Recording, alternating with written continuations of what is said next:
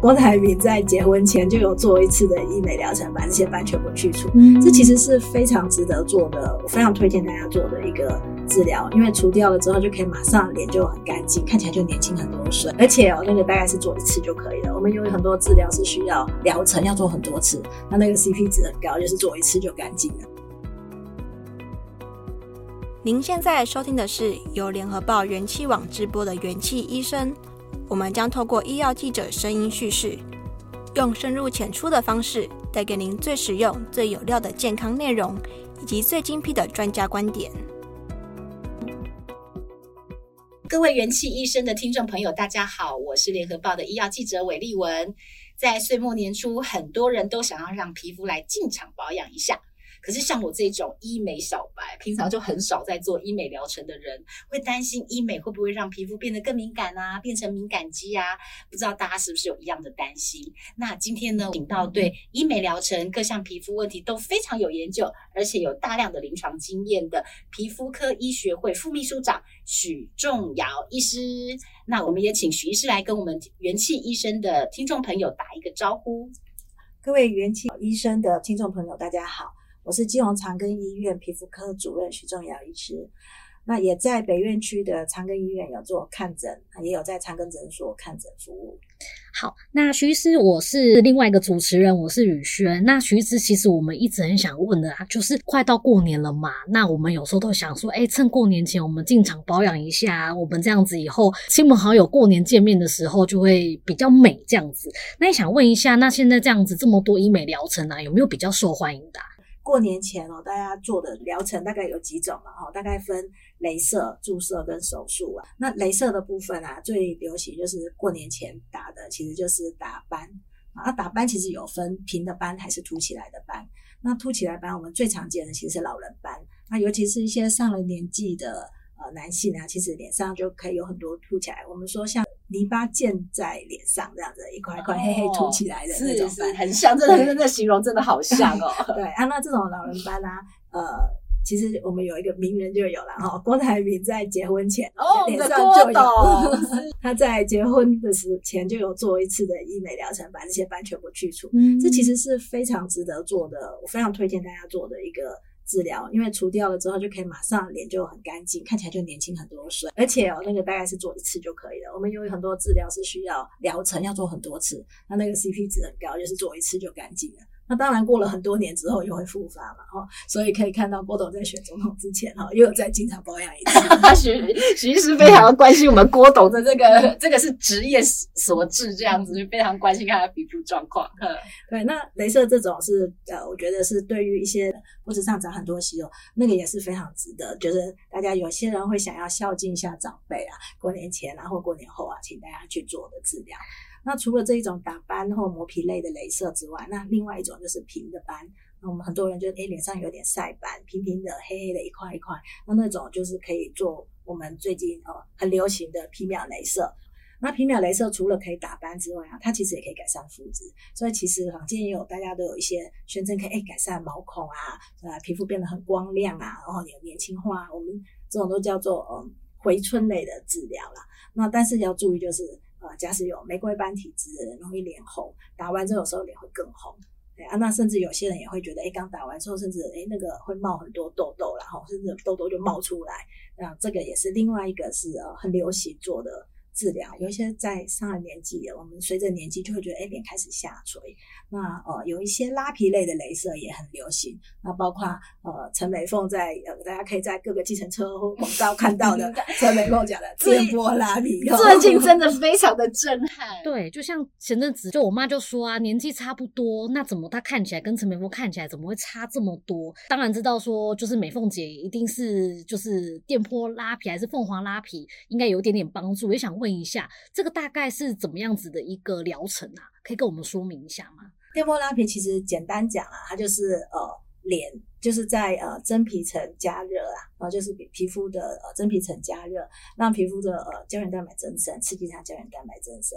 那做这一个治疗，其实做治疗前到治疗后啊，其实你进诊室到呃离开诊所，其实你是看不出来的，就是可以完全看不出来。所以你回去上班或是回去工作，不会有人发现你做了什么，但是就会发现说，哎，因为这个。呃刺激胶原蛋白增生的这个过程，会让你的皮肤开始变紧致。那通常要开始胶原蛋白增生，一般都最少要一个月以上。那标准我们认为三到六个月是在效果最好的时候。那当然每个人的体质不一样啊，那个效果也不一样。那我们一般会认为啊，有些人会想说啊，那我是不是等年纪大一点再做，把它留久一点哈？但是其实年轻人效果会更好啦，因为年轻人胶原蛋白比较多嘛，你大概刺激起来效果会更好。其实是更明显，但是就看你自己觉得需不需要。所以现在其实很年轻的人也有在做。哦，啊、可是徐医师，我去打电波拉皮，我应该也没办法像陈美凤吧？她这个只要打电波拉皮就可以这样子 Q 弹的效果嘛？我赶快来预约一下。陈美凤她应该是定期保养啦，她其实有说她大概每年都会做。一般我们标准建议啦，就是大概一年做一次。那很少部分的人可以维持超过一年。哦，对，然后越来越好，所以我们通常都会。对，一般大部分人觉得有效的，呃，人大概都会一年做一次。哦，可能可以考虑把红包钱改成医美送给妈妈。对对对，就其实很多人都会用这样子的一个方式给家里的长辈。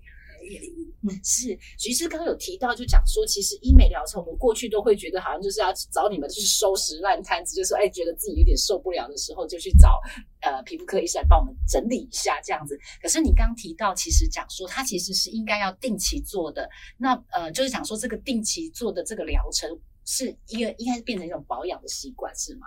嗯，其实这个看呃不同的想法啦，没，其实这样说也对啦，呃。我们通常认为，假设你在没有很严重的时候就开始做，你可以维持的状况更好。你想，我假设维持在现在的状况，你越早开始，你一定是维持的状况越好。你越晚开始，它没有办法。我们到比较严重的老化的现象的时候，没有办法回到。无力回天，对，大概就维持，然后可以慢慢回回来一点啦。对，所以及早回春。对，那回春的方式其实有很多啦，啊，电波拉皮或者是音波拉皮，它是属于呃比较非侵入式的方式，那就是也没有打东西进去，我们也有注射嘛，注射可以打，不管是呃肉毒杆菌素或者是玻尿酸或者是其他的填充物进去。那有些人就会觉得啊，填进去不知道会怎样，然后看起来很假很怪，有一些人填了。我们叫 filler face，就是就怪怪像嗯诶纳美人什么什么的，那个蓝色蓝色的 纳对对纳美人对不对？就像就是像塑胶脸那样子。对，就是其实有时候网红会看到他们的脸就很怪，对不对？就是那种填充物填太多了，就会看起来很怪，那个脸型都已经不一样。但是你想要很自然的，那其实电波跟音波就是维持你原来的样子，它只是做一点点的拉提。所以它其实是呃慢慢的。然后有耐心的，其实好像这个是更好的方式，而不是一次求快这样子。那徐医师就是呃，每一个人都可以做医美的疗程吗？因为听起来就是蛮缓和、蛮蛮温和的一个治疗这样子。对，嗯、像这种很温和的治疗啊，但听起来好像是每个人都可以哈。哎，是是，大部分是可以的，但是还是有一些状况啊。哦，我自己个人就有碰到了好几个状况啊。对啊，那比如说有一些人他脸上很容易。过敏，那做一些治疗，有时候会诱发他本来的疾病，尤其是他的疾病没有很稳定的话。那比如说，呃，我们有一些病人有玫瑰斑，哦，玫瑰斑，嗯，玫瑰斑在早期我们叫它做酒糟。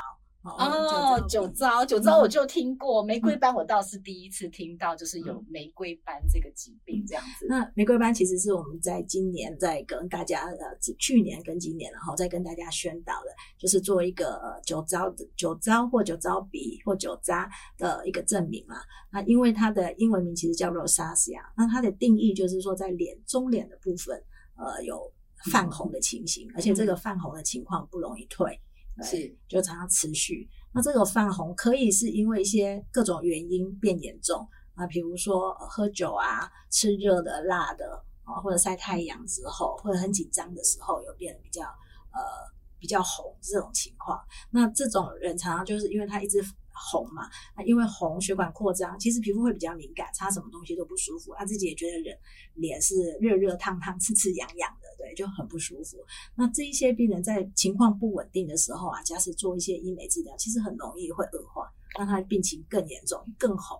哎，那有时候很红也会很想做治疗，或者是说，哎，好不容易现在皮肤比较好了，就很想试一些东西，不管它是什么。有时候想说，哎，我想要可以让毛孔缩小一点啊，做个皮秒雷射，毛孔缩小一点，或我想要做个祛斑，我有一些斑，我好在意那个斑哦，想要把它打掉哦啊，或者是我想要哎拉拉脸，呃皮脸皮。呃，我们想要像刚刚讲的是颠簸拉皮，想要把皮肤呃拉紧致一点。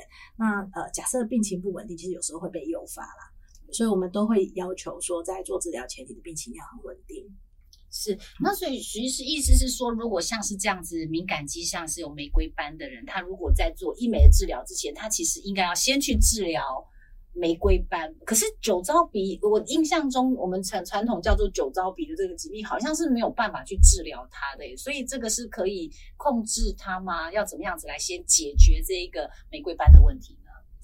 嗯。其实就要看啦，因为我我们觉得就是说要把它维持在一个可以接受的范围内啊，至少不要很严重的反复的发作。那呃，有一部分的玫瑰斑可能跟呃脸上的路性螨虫有关，所以我们通常遇到有需要的病人，我们会检查他脸上有没有螨虫啊，那做一个杀虫，或者是有我们有一些药了是可以治疗的，可以让皮肤状况变得非常的好。对，啊，那这是其中一种。那有一些跟这个没有关系的，有的是可能比如说呃。只是因为其他的原因诱发的，啊，最常见其实就是因为你自己觉得过敏，连在过敏就擦类固醇，类固醇擦到就有我们有一种叫做类固醇的呃玫瑰斑，就是类固醇相关的，反而越治疗越惨。对，其实这些病人大概会有大概分两类啦，一种是会觉得说我不能擦类固醇，一擦类固醇就会更糟，他们有这样子的呃经验，就是越擦越糟。那，啊，那这个他其实通常都会跟医师说，哦，我绝对不能擦类固醇，一擦就会更糟。哦，但有另外一种就是。擦了其实有比较好，但是他不能不擦，他一不擦他就会很糟，所以它变成一直在擦类固醇，就反弹这样子。对，反弹的，然后会变得很红，所以它就变成它虽然现在看起来很好，但是它是一直在擦的，哦，它会擦起来就看起来白白的，但是问题是，它其实一直擦类固醇，皮肤会变很薄。对啊，皮肤很薄的时候啊，就是呃，不管是用擦的，或者是其实你吃类固醇也是，皮肤变很薄的时候，做很多治疗就很容易受伤。所以，就即使是我们刚刚说做电波拉皮那种超级温和的，不太会有什么问题的治疗啊，做也有可能也比较容易会起水泡。哦哦，我明白了，就是难怪说我听到我的朋友讲说，他去做了那个镭射之后，他有起水泡的反应，所以这个可能跟他有在使用类固醇是有关系的，是吗？对对，我就是有遇过一个病人，他就是因为有免疫系统的疾病，有在吃一些呃。类固醇来控制他的病情，那么他就也都控制得很稳啊，也吃的剂量很低。那、嗯、但是因为已经很长期了，所以皮肤已经相对薄，然后再加上说他对那个痛觉的感觉可能也没有很敏感，嗯、所以当时我在帮他做电波拉皮的时候嘛，他就觉得不痛嘛，我就能量就稍微调的高一点点，就觉得医生打通一点比较有效，打通一点比较有效，他就说不痛不痛不痛，我 就哎，真的好啊，真的吗？对啊，然后就后来就是过过几天，他就哦就就有水泡出来的，当然是局部的水泡啦，但是。就是会觉得，哎、欸，怎么会有？那后来回头想，大概因为是类固醇造成皮肤变得比较薄啦，所以它的呃，它会起水泡几率会比较高。不过现在机器都有在进展啦，哈，我们现在那个电波拉皮已经到了第四代了。对，按照、这个呃凤凰电波，它其实是有一个呃侦测呃脸部温度的一个回馈的功能啊，就有点像 AI 啦，就是它可以侦测说，哎、欸，这已经太烫了，所以我们在打的时候，它就会说，我、哦、这里太烫了，你不可以再打了。所以其实是会有比较安全。那其实也是要跟各位观众、听众呃分享啦，就是假如你真的痛，你就说吧，你就叫吧，因为这样子我们会知道，我们会做一些调整。那因为那个探头其实它有冷却的效果，所以万一他很痛，我们其实就马上帮你就立马的冰敷会最有效。所以我一边哀哀叫，医生不会觉得我很讨厌，又爱漂亮又受不了痛这样子。不会，很多人都会啊。其实我都鼓励大家，就是要跟我讲这样，会痛一定要说，对对。对，不要硬了。有时候就觉得不好意思，我我想要多打一点，手觉得拳头已经捏很紧，然后眼泪已经默默在流，但都不敢哭这样子。有，我前阵子也有去做医美，然后他们一开始就说要不要给你个压力球？对，然后我就说压力球要干嘛？然后他就说没有，你就是释放压力，那你痛就一定要说。我在猜，有可能也是看我压的那个东西的反应，但是我就是蛮能忍痛的啦，我就说没关系，我不用。对，然后就是全程拳头握很紧这样子，对对对对对。要那个压力球，那其实我我前阵子也是有，呃，客人就说，哎，其实那个很有效，因为你痛的时候你转移过去，啊，你就会耐痛度又会高一点点。原来今天是那个真心话大告白，那我要讲说，我以前也有去盖过印章这样子，以前就是为了除斑呐、啊，然后就去就医美诊所，然后就这样子一个一个一个盖印章。那可是我知道，就是徐医师现在好像就是。光是打雷射的手法跟技术，其实都有很多的进步，不只是仪器在进步，其实呃，为了这个病患的呃漂亮啊跟安全，其实都有一直有在进步。你要不要说一下你们现在有多厉害？这样子 没有啦，其实就是本来就是一个一个仪器或一个方式出来，就是会有不同的医师有不同的方式。比如说以电波拉皮来讲，标准的是以盖章的方式，那也有的医师其实推广用滑的方式，对，那效果就会综合这样子啊，那每个人的使用方式是不一样，那各每一种方式是有不同的诶意义跟效果，它可以让你就是也可以做一个局部的调整，可以针对每需要的位置做局部的调整啊。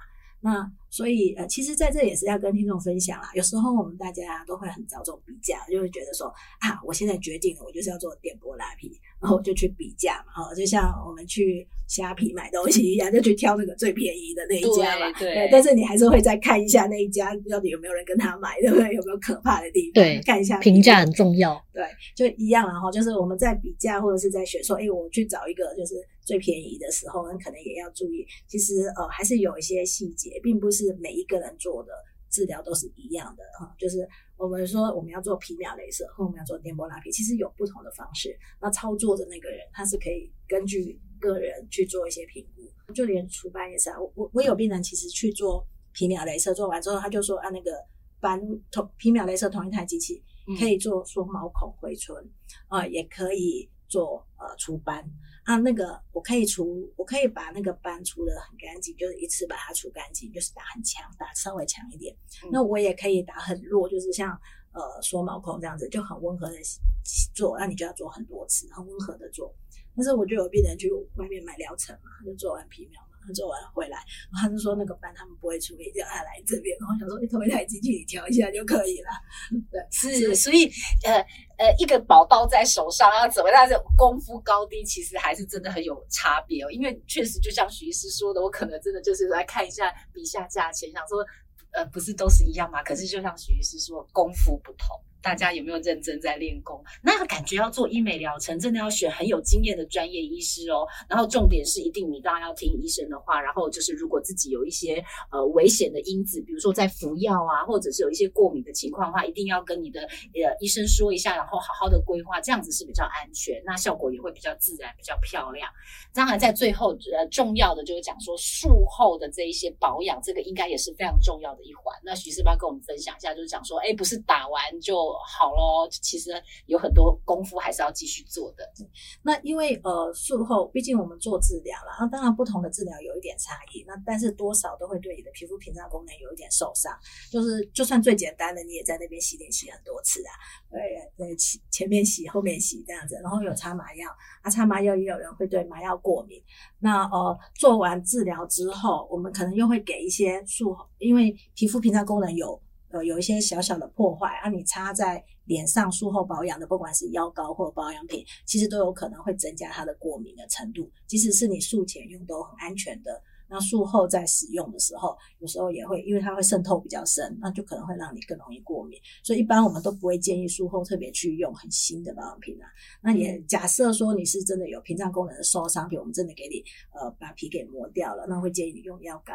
但是即使是药膏，也有人会过敏啊。所以真的有问题就赶快跟那个要跟原来做治疗的医师或者是诊所要跟他联络啦，真的要跟他反映，这至少他知道，而且他可以给你最快最最好的治疗。要是联络不上，那就真的有问题了，对不对？哦，那可能是真的不小心找错医生了，这样子。诶，那医师我也想问一题啊，就是我刚刚讲到说，我前阵才才去做一点点小小的医美这样子，那他就是术呃结束之后，他有给我消炎药。然后也说，哎，你就尽量这个礼拜都不要敷面膜。我就说，哎，为什么要吃消炎药？因为我我就觉得消炎药感觉是要你真的怎么了我才要吃。然后他就说没有，你就是吃这一周。然后我想说，哇，吃一周也太久了吧？所以其实我都没吃。哎，那其实像这种只是那种小小的医美这种术后，我比如说像是有给药物这样子，我有怎么样子判断到底是不是要吃，或是吃一个礼拜会不会太久？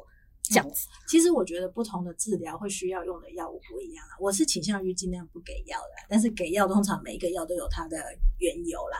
那其实有时候给药也是想说，怕你万一有什么状况的时候，不至于哎有问题。那最常见的可能就是看自己表现得很痛，或者你很怕痛，可能会给你个止痛药。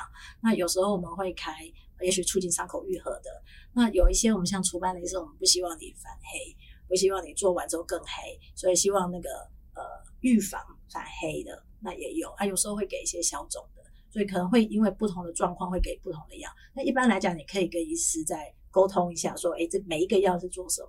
啊，或者是有的可能是，哎，等你痛的时候再吃，反正止痛嘛，那你不痛就不吃，不然万一你吃止痛药过敏，尤其是你没吃过的时候，那其实就更惨。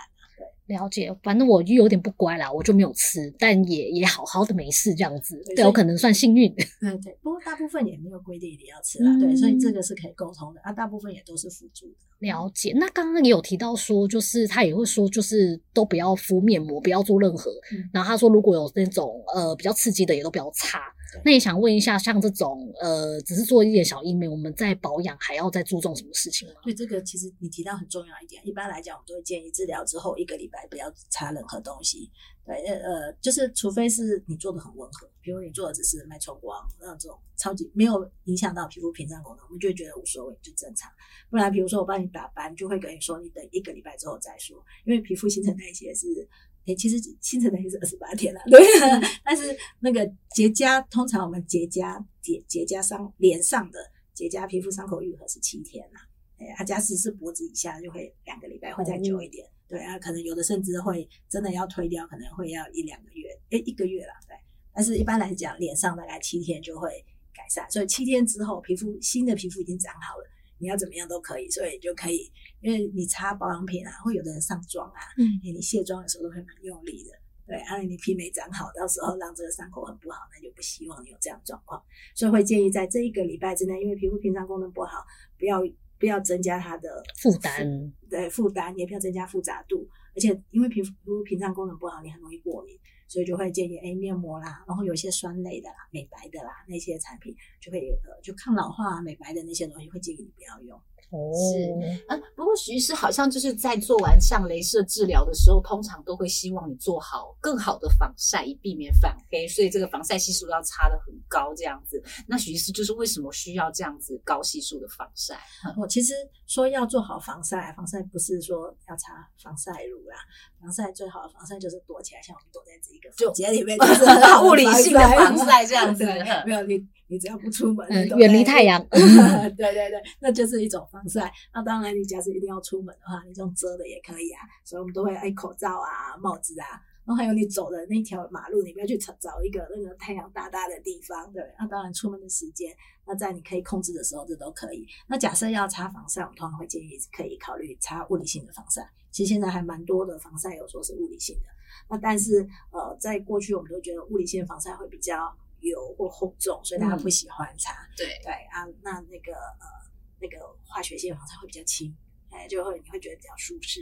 对啊，那呃，我们通常啊会建议在，通常一般建议，因为取决于你的活动的环境啊，大部分是三十五以上，但是现在通常都是看五十加的，啊，就是看越高越好。那对呀、啊，越高就觉得很有效，就已经买到美白了，有没有？那另外一个是量啊，其实它是有一定的量。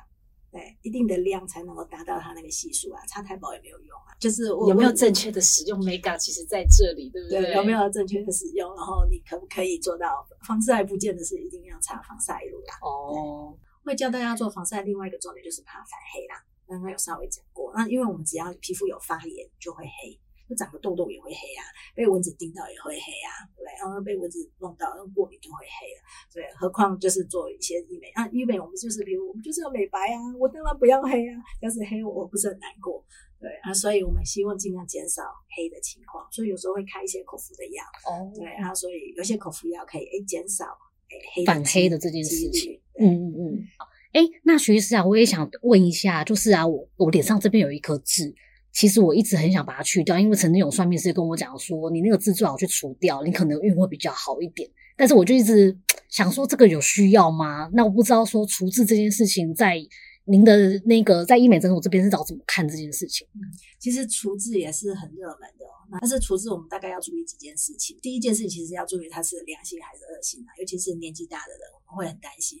啊，就是做帮你除痣的医师最好是能够判断你的痣是不是良性的。啊，因为有时候尤其是年纪大的人，有时候脸上有些痣是恶性的，就尤其呃最常见其实是基底细胞癌。对。就是有时候，呃，我们没有注意到，哦，就是除痣比较需要注意的一件事情，是我们的医美的镭射除痣啊，其实是没有把它根除的，然后呢，它其实只是把表，只是美观的改善，就是表面的去除，所以对于你说改运势这个部分是可以的，对，因为它就会看起来比较不明显，好一点。但是有痣也是有浅跟深的啦，它有的很浅。它就可能，诶，我们打个几次就掉一次，甚至几次掉了。但是有的很深，尤其是从小就有的那种都很深。我常常都会形容，就是它像树根一样，就是它下面很深，我们只有把上面去掉，它树根还在下面，所以它一定会回来。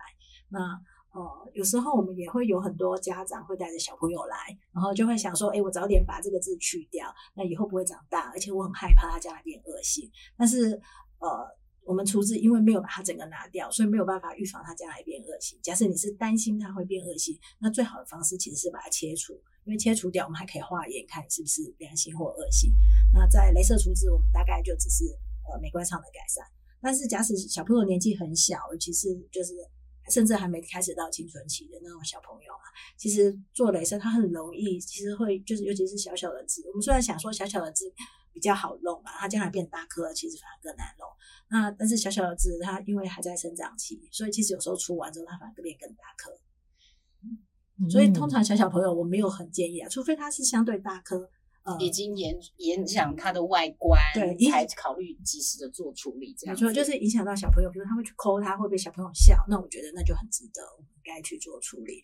那假使说小朋友不是很介意的话，其实我觉得不去处理，我们其实反而更能够观察他有没有变恶化。就是其实他有没有变恶性，是眼睛看比较准啊。嗯、我们假使镭射处理过，那个字都会变得很奇怪，你就更难看得出来。